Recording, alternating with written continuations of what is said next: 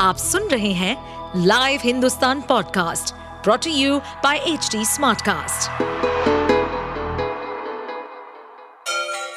Ganga किनारे बसे राज्य उत्तर प्रदेश की खबरें पॉडकास्ट में आपका स्वागत है इस पॉडकास्ट में हम सुनेंगे छोटे शहर इटावा से लेकर राजधानी लखनऊ, चमड़े के शहर कानपुर और राम की नगरी अयोध्या जैसे सभी शहरों से जुड़ी राजनीति, विकास, मनोरंजन दल बदल फरेब और अपराध जगत की सभी खबरें 2024 लोकसभा चुनाव जैसे जैसे नज़दीक आ रहा है वैसे वैसे राजनीतिक दल अपनी तैयारियों को और तेज़ी देने में जुट गए हैं।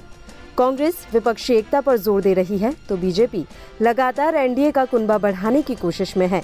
2024 के लोकसभा चुनाव में बीजेपी उत्तर प्रदेश की ज़्यादातर सीटों पर जीत दर्ज करना चाहती है। इसके लिए भगवा पार्टी, राजभर की एसबीपीएस और जयंत चौधरी की आरएलडी को एनडीए में शामिल करने की कोशिश में लगी हुई है। यूपी के राजनीतिक गलियारों में काफ़ी समय से जयंत चौधरी की पार्टी आरएलडी के बीजेपी संग जाने की अटकलें लग रही थी। पिछले दिनों ऐसी खबरें आई थी कि जयंत चौधरी की बीजेपी के साथ बातचीत चल रही है। इसी बीच आरएलडी ने लोकसभा चुनाव में गठबंधन के लिए समाजवादी पार्टी के सामने शर्त रख दी है। आरएलडी ने सपा से मांग की है कि उसे 12 सीटें दी जाएँ। जयंत चौधरी का सपा से 12 सीटों की शर्त रखना इस बात का संकेत माना जा रहा है कि शायद बीजेपी से उनकी बात नहीं बन पाई। सूत्रों का कहना है कि बीजेपी से उन्होंने लोकसभा चुनाव में गठबंधन की बात की थी और पश्चिम यूपी की कई सीटों पर दावा ठोका था। वहीं बीजेपी का कहना था कि वह अपनी पार्टी का बीजेपी में विलय कर ले या फिर गठबंधन करना है तो एक या दो सीट से ही संतोष करे। इसके बाद जयंत चौधरी नए सिरे से संभावनाएँ तलाश रहे हैं। अखिलेश के साथ रहेंगे जयंत। बीजेपी से बात न बनने की स्थिति में ही जयंत एक बार फिर से अखिलेश के साथ जाने की कोशिश कर रहे हैं। सपा का अब तक किसी बड़े दल के साथ गठबंधन का प्लान नहीं है। जयंत चौधरी ने सपा के सामने बिजनौर, कैराना, मुजफ्फरनगर, नगीना, अमरोहा, मेरठ, बुलंदशहर, अलीगढ़, हाथरस, फतेहपुर सीकरी, बागपत और मथुरा की सीटों पर दावा ठोक दिया है। ये सारी सीटें जाट बाहुल्य हैं और जयंत चौधरी सामाजिक समीकरण और सपा के यहाँ कमज़ोर रहे इतिहास का हवाला देते हुए दावा ठोक रहे हैं। क्यों ज़्यादा सीटें चाहते हैं जयंत? चुनाव आयोग ने आरएलडी का राज्य स्तर का दर्जा खत्म कर दिया है।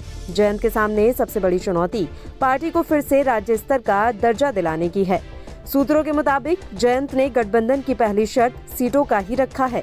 जयंत कम से कम आरएलडी के लिए आठ सीटें चाह रहे हैं, जिससे वोट प्रतिशत में इजाफा हो और उसका दर्जा वापस आ सके। राज्य पार्टी का दर्जा पाने के लिए आरएलडी को कम से कम छह फ़ीसदी वोट पाना होगा।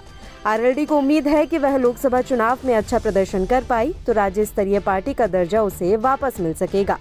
विपक्ष की महाबैठक में होंगे शामिल। खबर ये भी है कि 17 और 18 जुलाई को कर्नाटक में होने वाली विपक्षी दलों की बैठक में जयंत शामिल हो सकते हैं।